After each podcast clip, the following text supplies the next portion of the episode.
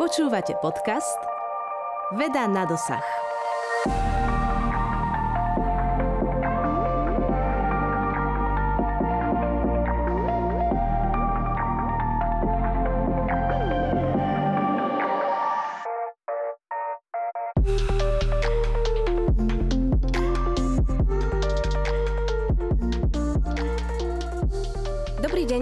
Poslucháči, moje meno je Alžbeta Králiková a budem vás prevádzať dnešným dielom podcastu Veda na dosah. O tom, že matematika je v našich životoch kľúčová, sa utvrdzujeme každý deň. Tento predmet však dokáže potrápiť hlavičku nejedného študenta. To, že sa dá matematika učiť aj v pohybe, dokazuje aj outdoorová aktivita spojená s aplikáciou a práve o nej si dnes povieme viac. Ako nám technológie môžu pomôcť pri vstrebávaní informácií, ako môže vyzerať matematika, keď zapojíme vlastné telo a prečo je pohyb dôležitý a ako nám môže pomôcť naučiť sa toho viac. O zaujímavom a veľmi inšpiratívnom projekte Matematické prechádzky sa dnes porozprávame s docentkou Jankou Medovou z katedry matematiky z Univerzity Konštantína Filozofa v Nitre a doktorantkou na tejto vysokej škole magistrou Silviou Haringovou. Dobrý deň, vítam vás u nás. Dobrý deň, ďakujeme za pozvanie. Dobrý deň. Na úvod si poďme priblížiť, ako vznikol tento projekt, o čo ide, ako vznikla celá táto spolupráca s vami, kde tkvie samotná myšlienka matematických prechádzok. Na úvod dám teda slovo vám, pani Medová, nech sa páči. Ďakujem. Myšlienka matematických prechádzok sa dá vystupovať do 80. rokov do Austrálie, aj keď nemôžeme zaručiť, že matematické prechádzky nerealizovali učitelia úplne nezávisle aj predtým alebo mimo tohto. Matematické prechádzky v takom uh, s podporou technológií, tak ako ich používame my, uh, boli vytvorené v roku 2012 na univerzite vo Frankfurte pod uh, týmom pod vedením pána profesora Matiasa Ludviga. Takže tá inovácia z Frankfurtu spočíva v tom, že prechádzky, ktoré sú vonku, sú podporené tým, že deti majú v ruke telefón, v ktorom majú zadanie a vlastne Silvia, prečo to hovorím? Ja mohla by si o tom porozprávať viac? Tak aby sme teda priblížili, čo to tie matematické prechádzky sú, tak ide v podstate o outdoorovú aktivitu, počas ktorej žiaci riešia matematické úlohy, ktoré sú priamo spojené s reálnymi objektmi vonku. Tým pádom vidia tú matematiku v bežnom živote a čo je teda aj e, prínosom ďalším je to, že využívajú sa mobilné technológie, e, žiaci pracujú v skupinách, je to pre nich nové a tým pádom je to aj pre nich veľmi zaujímavá aktivita. Uh-huh. Pre koho sú určené Matematické prechádzky sú určené v podstate pre všetkých asi od prvého ročníka po maturitu. Áno, ale zároveň aj pre širokú verejnosť, pretože kto má mobil, kto si stiahne aplikáciu, tak môže matematickú prechádzku riešiť. Uh-huh. Čiže na to, aby sme zrealizovali túto matematickú prechádzku, potrebujeme nejakú aplikáciu? Áno. Uh-huh aplikáciu Macity Map, ktorá sa dá voľne, bezplatne stiahnuť v obchode Play alebo App Store v obidvoch. Uh-huh. Čo sa vlastne počas matematickej prechádzky deje? No, v podstate ono to spočíva v tom, že na začiatku, ešte predtým, než sa ide robiť matematická prechádzka, je potrebné túto aplikáciu stiahnuť. Ale samozrejme, keď školy už častejšie tieto prechádzky realizujú, tak už aplikáciu nepotrebujú stiahovať, už ju majú, čiže potom je to kratší proces. Ale teda po stiahnutí aplikácií si nájdu tú prechádzku, ktorú budú v ten, ten daný deň riešiť. Stiahnu si o nej údaje, Dovtedy potrebovali pripojenie internetové, potom už pripojenie nepotrebujú. Postavia sa z lavíc, idú spolu s učiteľom von a tam sa vlastne rozdelia do skupín. V tých skupinách dostanú papier, pero, podložku, metre ako meracie pásmo a colštok. Toto všetko je vybavenie pre každú jednu skupinu a potom vlastne už majú ten priestor, kedy na základe tej aplikácie tam majú aj GPS lokalizáciu konkrétnych úloh, ktoré budú riešiť, čiže hľadajú podľa mapy, prídu na to miesto, kde si prečítajú zadanie a ich úlohou je spoločne vyriešiť každú jednu tú úlohu, až sa dostanú nakoniec, kedy absolvujú celú prechádzku. Janka, chceš niečo doplniť? Ja som chcela povedať, že v skratke hovoríme, že to je taký matematický geocaching, že krok jedna je vôbec nájsť to správne miesto pomocou mapy a nejakej eh, obrázkovej indície a až za odmenu, že to miesto našli, môžu žiaci riešiť matematickú úlohu. Uh-huh. Spomenuli ste mapu, nakoľko je pokryté Slovensko, alebo kde všade sa nachádzajú tieto prechádzky?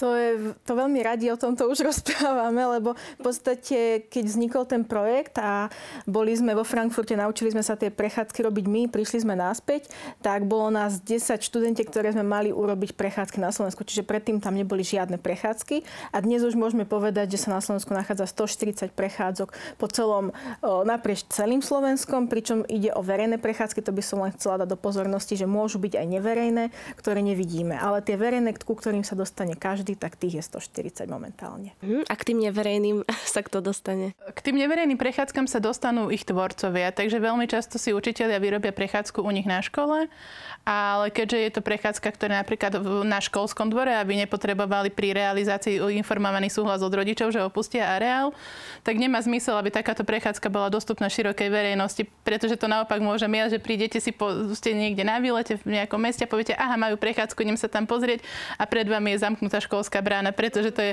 práve prechádzka tohto typu v areáli školy a nie v centre mesta. Uh-huh. A k tomu teda správne rozumiem, tie prechádzky vytvára učiteľ? Uh, veľa prechádzok vytvorili uh, buď kolegovia od nás z katedry, hlavne docentka Čeretková, ktorá vlastne celú tú myšlienku a projekt Macity Map priniesla na Slovensko od nás z katedry. A docentka Čeretková u nás na fakulte učí didaktiku matematiky. V rámci didaktiky matematiky naši študenti, budúci učitelia, vytvárajú prechádzky v ich rodných mestách alebo blízko ich rodných miest, takže máme prechádzky, ktoré sú vytvorené, dá sa povedať, macitým a týmom a potom sú prechádzky, ktoré si vytvárajú učitelia priamo pre svojich žiakov. A preto som aj vravila, že sa, sú v podstate dva typy pre, prechádzok. Tie tí, prechádzky, ktoré tvoria naši študenti, budúci učitelia, sú väčšinou voľne dostupné niekde v centrách v meste. Silvia v rámci diplomovky vytvorila prechádzky v mnohých mestách. Ja neviem počet, ty môžeš zatiaľ rozmýšľať, koľko ich bolo. Takže to sú prechádzky, ktoré sú voľne dostupné. Aj tu v Bratislave ich je niekoľko. A potom sú prechádzky, ktoré sú na školskom dvore. Aj niektoré aj z tých školskodvorových sú verejné, ale naozaj tie už sú postavené priamo pre školu a zase snažíme sa, alebo poskytujeme učiteľom podporu pri tvorbe prechádzok, takže sa snažíme, keď už na nejakú školu máme prísť, aby sme neprišli za jedným pánom učiteľom alebo pani učiteľkou, ale za niekoľkými. Tým pádom má zmysel tam tú prechádzku s nimi vytvoriť, lebo keďže niekoľkí učiteľia sú zainteresovaní do tvorby prechádzok, je pred, dá sa predpokladať, že niekoľko rôznych tried si tú prechádzku raz vyskúša. A ešte, čo by som vám doplnila, prečo sú niektoré aj v tom areáli verejné, lebo školy majú možnosť stať sa partnerskou školou Map a v tom prípade je potrebné, aby vytvorili o, tri prechádzky, zverejnili tri, ich. že? Áno. No, dve alebo tri prechádzky, ale je tam je to limitované počtom úloh, ktorých je myslím 15. Áno. A majú byť spojené do dvoch alebo troch prechádzok, musí tam byť niekoľko stiahnutí a ak takúto aktivitu učiť, niektorí učiteľia urobia, napíšu o tom krátku reflexiu a dajú do angličtiny, prípadne, že by mali problém s prekladom, tak môžu nás kontaktovať a my, my im pomôžeme. A pošlu takto spracované podklady do, na Goetheho univerzitu vo Frankfurte tak sa stanú partnerskou školou Macity Map, dostanú takú peknú, veľmi profesionálne vyzerajúcu tabulu na školu a sadu drevených skladacích metrov s logom Macity Map a nejaké podložky, pera a tak ďalej. Ako podľa mňa to celkom môže zvýšiť prestíž školy, že sú zapojení do takéhoto medzinárodného projektu.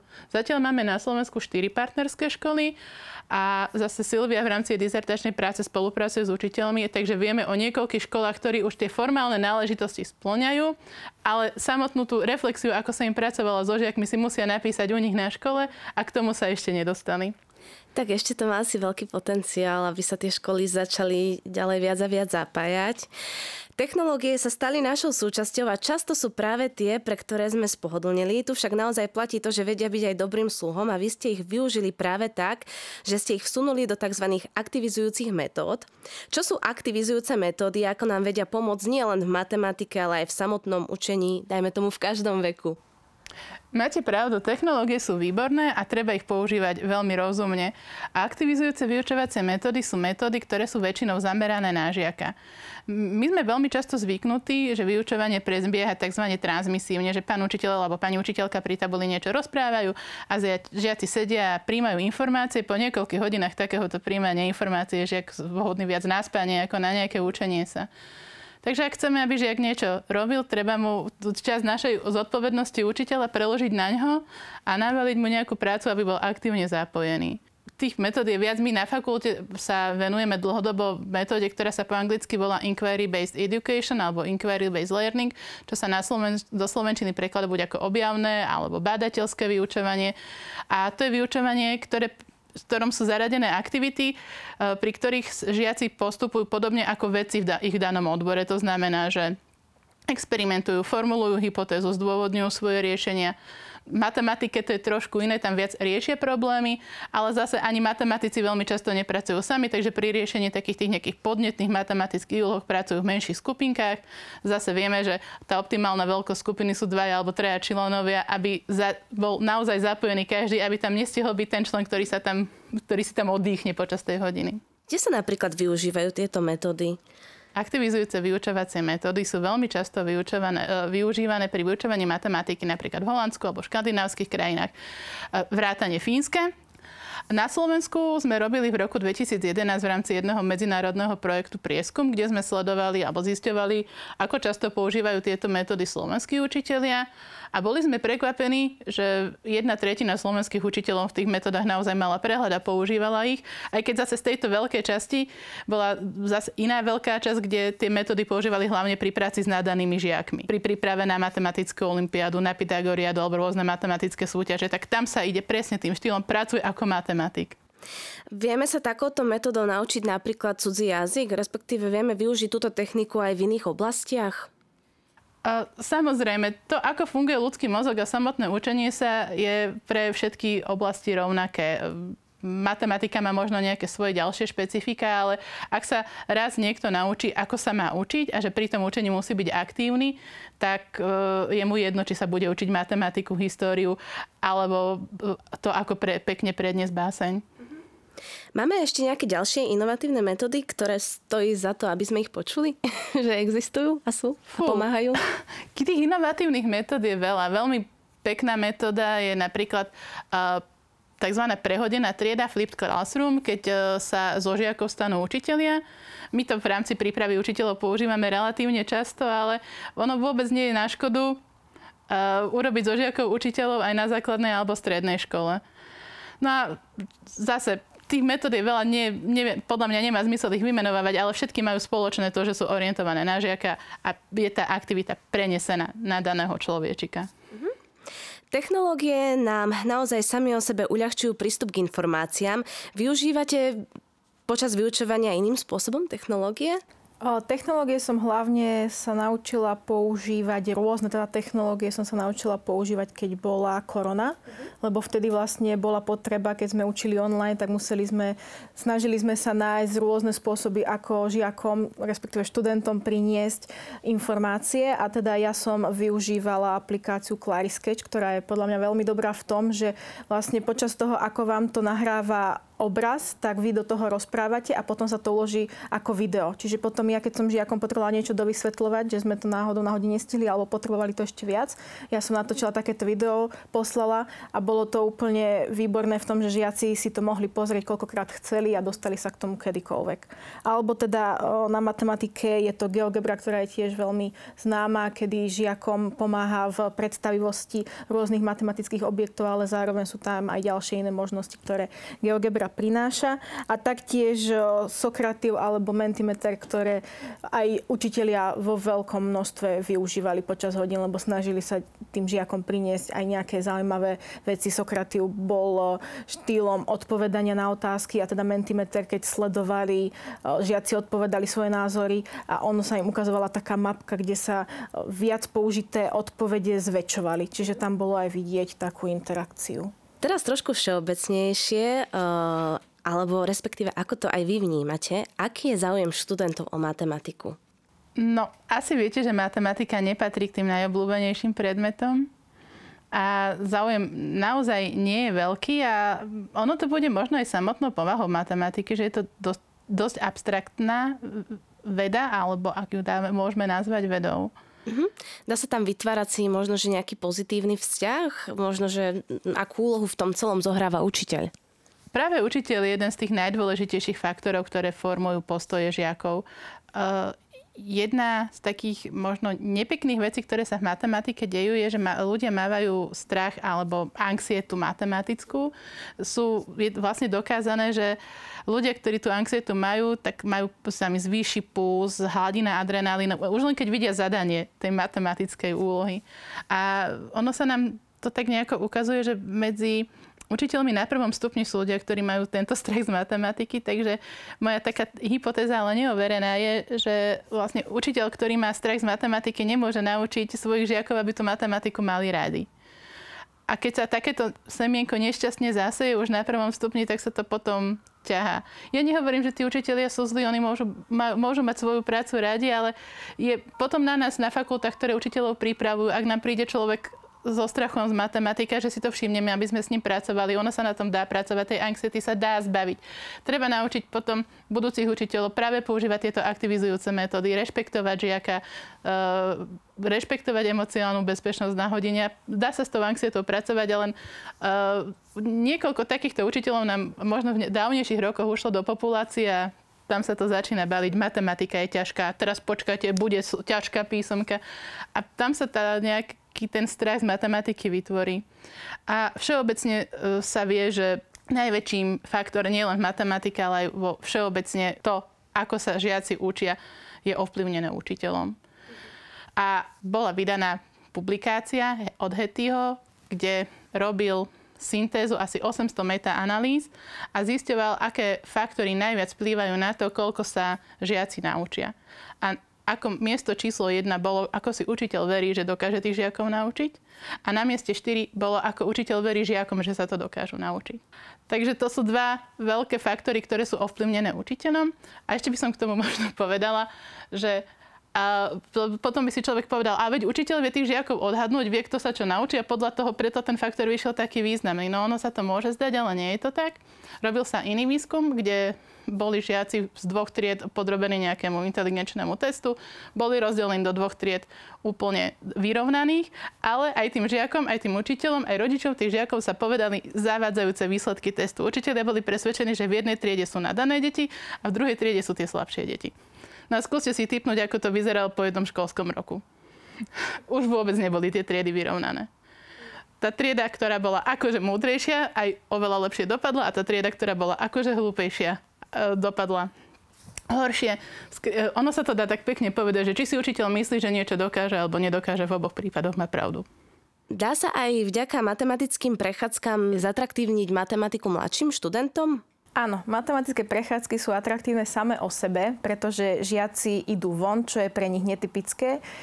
Spolupracujú v skupinách, z čoho sa tešia, že môžu byť v skupinke so svojím kamarátom a taktiež využívajú mobilné technológie, čiže majú tie telefóny povolené. A vždy, keď vyriešia matematickú úlohu, tak im je poskytnutá odpoveď, či je to správne alebo nesprávne. A učiteľ ich môže motivovať tým, že kto bude mať najrychlejšie vyriešenú celú prechádzku, môže dostať jednotku alebo niečo také. Čiže aj to, že ako motivuje, že niekedy sa stáva, že oni dokonca behajú z úlohy na úlohu a tešia sa, kedy rýchlo to všetko po, poriešia. A taktiež, keď aj správne odpovedia, tak niekedy máme také pekné momenty, že fakt si zakričia, zvýsknu, že je to správne, takže myslím si, že áno. Čiže naozaj mám pocit, že im to umožňuje vidieť tú matematiku vôkol seba, čo je podľa mňa veľmi dôležité v súčasnosti. Aj tak, tak, takýmto vlastne štýlom možno, že pristupovať k tomu. V čom vidíte najväčší problém v pochopení matematických úloh? Prečo si myslíte, že žiakom matematika prípada dosť náročná? Ako som vravela, ono je to už tou povahou matematiky. Americkí didaktici Kilpatrick, Svardová a Findel sa zhodujú v tom, že matema- porozumenie matematika, alebo ako to oni volajú, matematická zdatnosť, je sprádená z takých piatich vláken. Jedno z nich je dokonalé alebo veľmi dobré porozumenie, e, čo sú vlastne nejaké matematické objekty a aké sú vzťahy medzi nimi. Druhým je nejaká plynulosť pri počítaní. A tretím je nejaký, ka, nejaký repertoár stratégií riešenia úloh, schopnosť žiakov tieto úlohy použiť a monitorovať svoju prácu. Ďalším faktorom je schopnosť argumentovať a zdôvodňovať svoje postupy a piatým lákenkom v tom väčšom e, pradienku je práve niečo, čomu sa vraví productive disposition, čiže pochopiť užitočnosť matematiky. A na to, aby žiak mohol matematicky vyrásť, alebo aby mohol matematiku vedieť, treba, aby bol vyučovaný vo všetkých piatich týchto oblastiach. A ono vzhľadom na to, že my máme matematiku na Slovensku nastavenú, takže máme v 5., v 9. a na konci štúdia ročníku testovanie. Učitelia majú potrebu pripravať žiakov na tieto testy a z tých piatich pilierov riešia len jeden a to je tá plynulosť vo výpočtoch lebo si myslia, že to je tá vec, ktorá, na ktorej naozaj záleží, lebo to je tá vec, to budete potrebovať na príjmačky a tie ostatné e, štyri oblasti sú potom také zakrnuté a keď má niečo, čo stojí na piatich zložkách, stať len na jednej, neustojí to. Uh-huh. Máte už aj nejaké výsledky? Ako pozitívne to vplýva na tých žiakov? Asi by som len tak spomenula, že keď dávame deťom sem tam dotazník spokojnosti, tak v tom je vidno, že sa im tá aktivita páčila, že sa im takáto hodina matematiky páčila. Takže v tomto je to dobré a učiteľia taktiež vidia na tom, Učiteľia na tom vidia nielen to, že pre tých žiakov to bolo zaujímavé, ale môžu si aj skontrolovať, že ako tí žiaci pracujú v inom prostredí, že vidia, ako riešia tie úlohy, lebo naozaj je to pre nich niečo iné. Takže na konci odchádzame väčšinou s tým, že aj žiaci chcú, aj učiteľia chcú znova tú prechádzku riešiť. My sme zatiaľ na Slovensku pomerne v začiatkoch používania prechádzok a aj málo kde sa tie matematické prechádzky používajú nejakým systematickým spôsobom. Naozaj to funguje ako aktivita, ktorá sa dá robiť na jar a na jeseň, keď je pekné počasie a treba si zorganizovať čas, je to časovo náročné aj pre učiteľa, takže nevieme povedať nejaký vplyv dlhodobého využívania matematických prechádzok. Určite to má na nejakú chvíľu nejaký motivujúci efekt. A ja si myslím, že veľkým prínosom um, zaradenia matematických prechádzok je práve to, že učiteľ sa pozrie na to, ako majú jeho žiaci tú strategickú dispozíciu, ako si oni vedia poradiť, keď uh, zrazu sú s tou úlohou sami a nemajú niekoho, kto im urobí zápis a kto im urobí tie veci, ktoré sa u nás veľmi často neučia, že čo je tá dôležitá vec, čo vôbec musím zmerať, čo mám vypočítať. A, takže Myslím si, že veľmi dôležitou úlohou matematických prechádzok je to, že učiteľ sa pozrie na tú svoju triedu trošku inak a zároveň sa žiaci pozrú na svet trošku inak. Mm-hmm. Pani Medová, možno aj pre matematické prechádzky ste sa stali pedagogickou osobnosťou Fakulty prírodných vied a informatiky za rok 2022. Vyzerá to tak, že ste naozaj inšpirujúcou pedagogičkou pre svojich študentov. Čomu pripisujete tieto úspechy? No, v prvom rade treba brať do úvahy e, trošku štatistické skreslenie, pretože ja učím študentov rôznych odborov. Učím e, našich študentov matematiky, jednoodborových, učím našich učiteľov matematiky a učím najpočetnejšiu skupinu študentov a to sú informatici, odbor aplikovaná informatika a učiteľov, aplikova- a učiteľov informatiky. Tým pádom som mala asi najväčšiu základňu ľudí, ktorí vôbec mohli za mňa hlasovať, pretože ma počas ich štúdia stretli. Ja ešte väčšinou učím v prvých ročníkoch, takže mám tam širokú, rozumie to, že mám širokú voličskú základňu, ktorú nemôžem porovnávať e, s niektorými inými kolegovcami. Dobre, a teraz trošku neskromne. A tak ako rozprávala som o tom, že je dôležité, aby bol do učenia zapojený žiak a tak ďalej, tak ja sa tieto veci snažím aplikovať aj pri mojej výučbe a napríklad sa snažím do, priniesť do triedy trošku humor a dobrú náladu práve kvôli tej matematickej anxiete, ktorú som spomínala. Aj kvôli tomu, že človek sa musí cítiť bezpečne a pohodlne, aby mohol využívať svoj mozog naplno neviem, možno poznáte e, takú teóriu od e, nobelistu Kahnemana, ktorý hovorí, že ľudské myslenie vlastne má dva systémy, rýchle a pomalé, pričom na veľa vecí nám stačí rýchle myslenie, nepotrebujeme nad tým dvakrát rozmýšľať a v podstate to rýchle myslenie nás nejakým spôsobom udržuje v bezpečí. A potom máme pomalé myslenie, ktoré je tak viac analytické, ale na to, aby vôbec sa mohlo spustiť, naozaj človek potrebuje komfort a mať zabezpečené tie spodné priečky maslovej pyramídy, že musím byť čistý, napapkaný, v pohode, v kľude a až vtedy môžem pracovať. No a keď niekto ne, nerešpektuje zásadu emocionálnej bezpečnosti alebo majú deti z domu problém, tak potom sa s nimi nedá pracovať na takých ťažkých veciach, ako matematika je. A druhá vec, a tam možno súvisí s tou emocionálnou bezpečnosťou, je, že my sa strašne bojíme robiť chyby.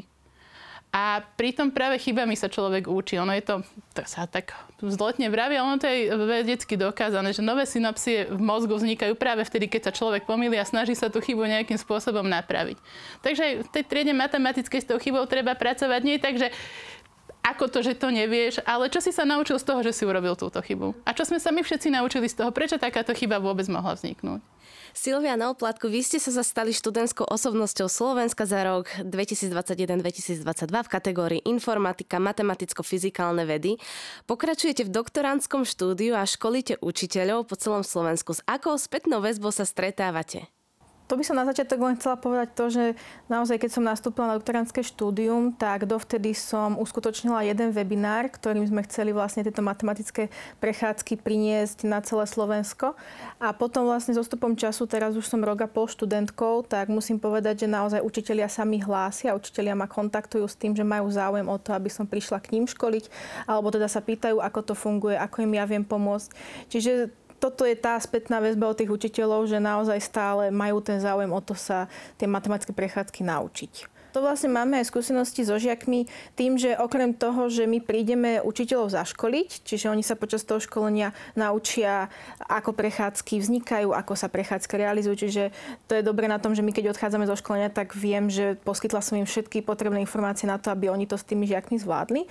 Ale taktiež niekedy, keď učiteľ není ten, ktorý príde na školenie, ale zavolá si nás ako univerzitu, že máme im prísť, že, nie že máme, ale či by sme mohli im prísť vytvoriť prechádzku, aby to žiaci vyskúšali vyskúšali, tak vtedy vlastne my osobne prídeme, prechádzku nachystáme a so žiakmi a realizujeme, takže priamo tie deti vidíme, ako sa správajú, ako to hodnotia a všetko, čiže aj tam sa stretávame s tou spätnou väzbou, lebo vždycky odchádzam s tým, že a kedy ešte prídete znova. to je milé. Pohyb ako taký je veľmi dôležitý. V súčasnosti hovoríme aj o pribúdajúcej obezite u dospelých, ale najmä u detí. V tomto kontexte sa dá považovať tento typ výučby inovatívny z hľadiska zdravého životného štýlu a podporiť deti udržiavať svoju kondíciu v norme. Myslíte si, že tento typ vyučovania by mohol byť aplikovaný aj na iné predmety a celkovo si myslíte, že takáto forma má pozitívny účinok aj v tejto problematike? No, ja s týmto veľmi súhlasím. Z fyziologického hľadiska je jasné, že sedieť ho niekoľko hodín denne v škole v lavici nie je vôbec optimálne a úplne najhoršie je, keď sa to potom pokračuje doma premiesnením sa pred počítač a pokračuje zase sa niekoľkými hodinami e, sedenia. A to nie, že to je ne, ne, dobré len pre telo, ono to nefung, nepracuje tak potom dobre ani mozog. Mozog v tele, ktoré sa hýbe, skrátka dostane viac krvi, tým pádom viac kyslíka a tým pádom môže oveľa lepšie pracovať. A súhlasím, že prechádzky môžu byť aplikované na iné, na iné predmety. Úplne si viem predstaviť fyzikálnu alebo historickú prechádzku. My v podstate propagujeme alebo pracujeme s portálom, ktorý sa volá Map, ale existuje iný systém, volá sa Actionbound, píše sa to Bound, ktorý nie, nemá takú podporu pre tie špecifika matematické, napríklad nemá editor na písanie matematických rovníc alebo nie, nemá niektoré typy odpovedí, ktoré my v Macitimat pre matematikárov máme ale môže sa použiť naozaj na všetky predmety. No a ma, prečo práve používať Macity pre matematiku je, že má to nejaké tieto ďalšie e, možnosti a keď chcete v Macity Map prechádzku zverejniť, tak ju kontroluje didaktik matematika. Je to buď docentka Čeretková z našej fakulty, alebo ja.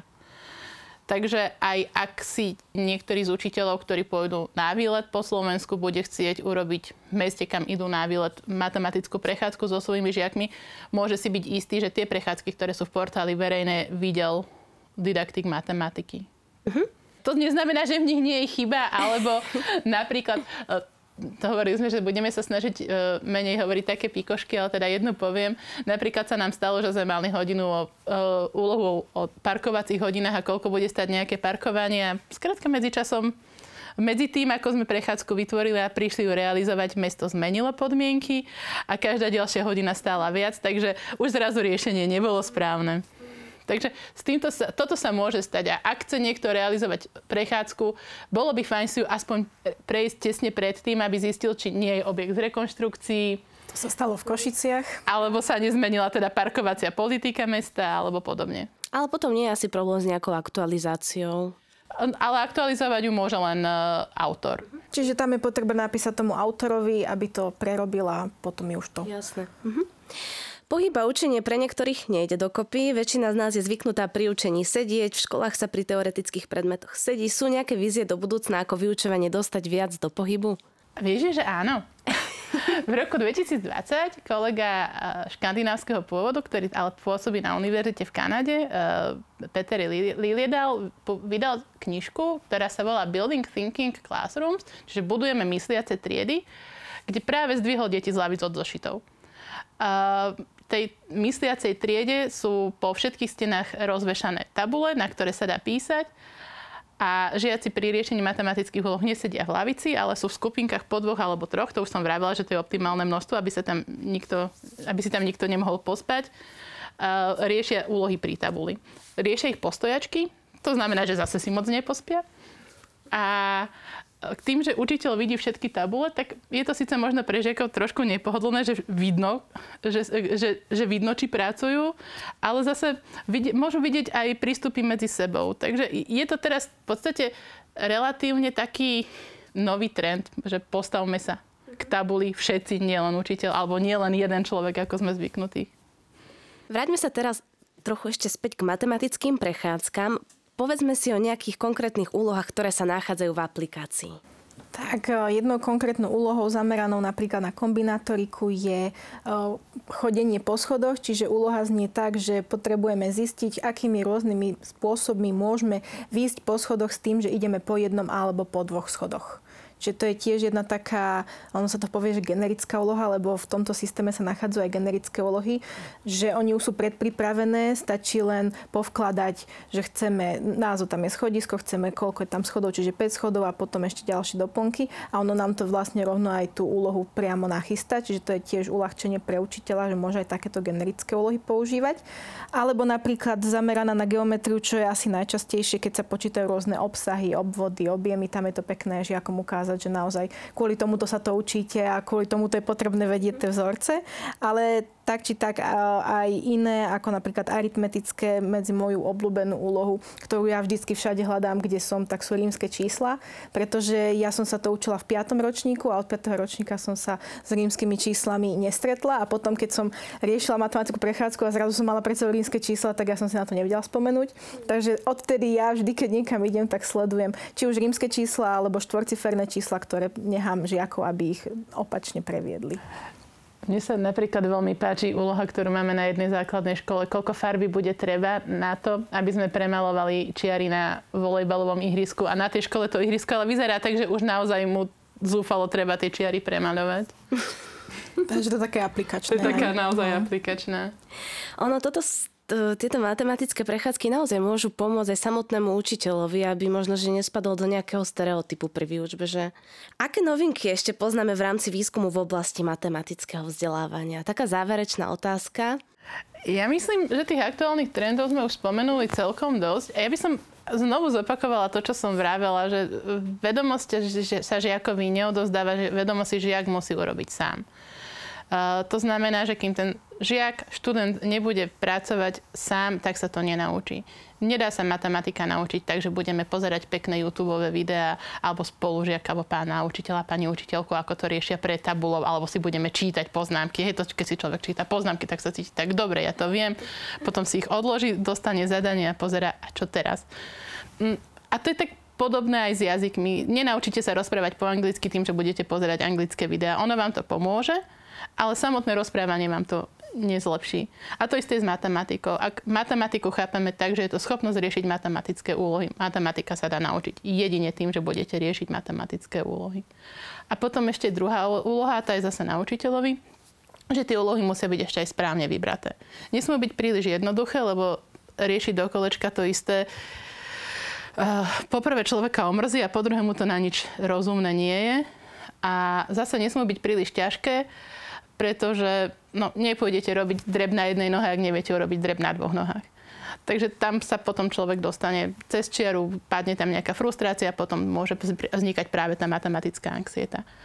A ako to nastaviť v triede pre 30 detí, aby som mala úlohy, ktoré sú pre každého vhodné, sa veľmi partikulárne nedá. Potom je skupina úloh, ktoré sa volajú, že majú nízky strop, e, nízku podlahu a vysoký strop.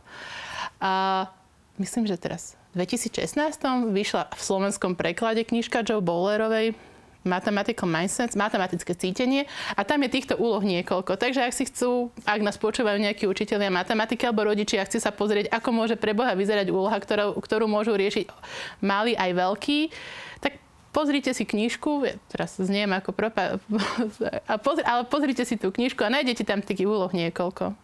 Teraz už naozaj úplne záverečná otázka. Aké sú vaše vízie do budúcna? No ja by som hlavne chcela, aby sa tieto matematické prechádzky uchytili čo v najväčšom množstve, čo najviac na školách, čo najviac, aby oslovili učiteľov. Lebo ak to osloví učiteľa, tak potom to osloví aj žiakov. A to by som asi chcela to, že nech sa tie prechádzky využívajú či už ako motivácia, alebo ako opakovanie učiva, alebo opakovanie celej základnej školy. Pani Medová? No, my s matematickými prechádzkami nekončíme a aj portál Macity Map e, je vo výbornom stave, funkčnom stave, stabilnom stave, ale kolegovia z Nemecka majú stále nové nápady. Takže momentálne pracujeme a podávame projekt, ktorý, v ktorom vlastne by sme pokračovali v spolupráci s nimi a ešte s ďalšími uh, univerzitami v európskymi a chceli by sme vlastne získať podporu, kde by sme žiakov zapojili ešte viac a neboli by to žiaci, ktorí iba riešia úlohy, ale chceli by sme zapojiť žiakov, aby začali tvoriť prechádzky pre svojich spolužiakov. Tak my vám veľmi držíme palce, aby vám e, všetky tieto e, plány e, išli hladkým spôsobom a mali pozitívny vplyv. Tieto aktivity môžu naozaj spestriť celý vyučovací proces nielen žiakom, ale aj učiteľom. Inšpiratívne techniky vieme využiť napríklad aj keď už neštudujeme na základnej, strednej či vysokej škole, ale chceme sa vzdelávať sami. Milí poslucháči, našimi dnešnými hostkami boli docentka Janka Medová z katedry matematiky z Univerzity Konštantína Filozofa v Nitre a doktor doktorantka magistra Silvia Haringová. Ďakujem ešte raz veľmi pekne za rozhovor. Aj my ďakujeme. My ďakujeme za pozvanie ešte raz. Počúvali ste podcast Veda na dosah. Vyrobilo Centrum vedecko-technických informácií Slovenskej republiky v roku 2023.